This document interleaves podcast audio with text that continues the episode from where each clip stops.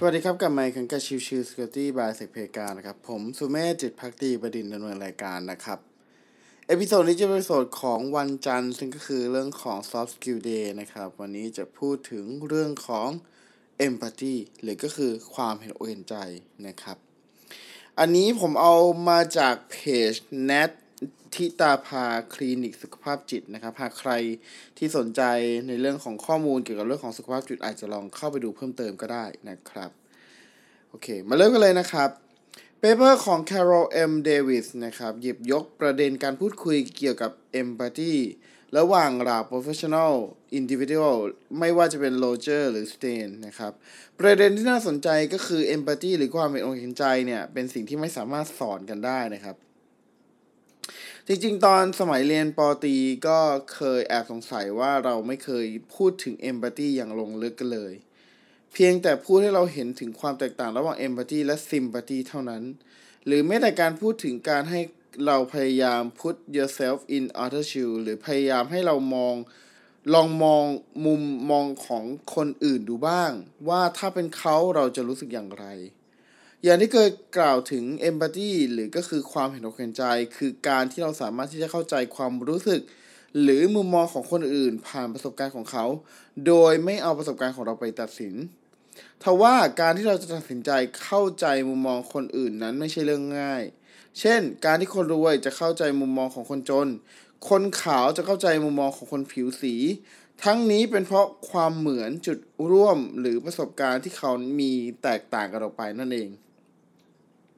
แต่ถ้าหากเรามีวุฒิภาวะหรือก็คือ maturity ความสามารถในการจินตนาการถึงมุมมองของผู้อื่นก็จะมากยิ่งขึ้นนั่นเอง วุฒิภาวะหรือ majority เกิดจากที่เราเห็นคุณค่าในตัวเอง เชื่อมั่นและมั่นใจในความสามารถรวมถึงสิ่งที่ตัวเองมี ในขณะที่วุฒิภาวะเองก็จะลดลงเมื่อเราเกิดความรู้สึกที่วิตกกังวล ความสงสัยในตัวเอง รู้สึกว่าตัวเองดีไม่พอ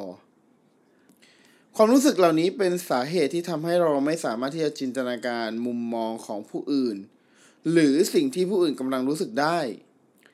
ในเปเปอร์ยังมีการกล่าวเพิ่มเติมไว้อีกว่า จริง ๆ การที่เราทำงานเกี่ยวกับจิตวิจิตใจของมนุษย์ แล้ว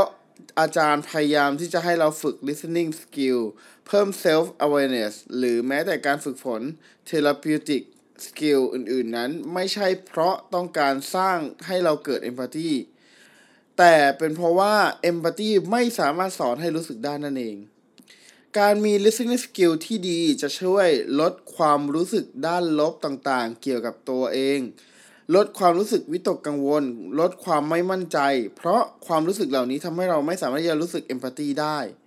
เมื่อไม่มีความรู้สึกไม่ดีภายในจิตใจขณะณขณะนั้นก็จะทำให้เรารู้สึก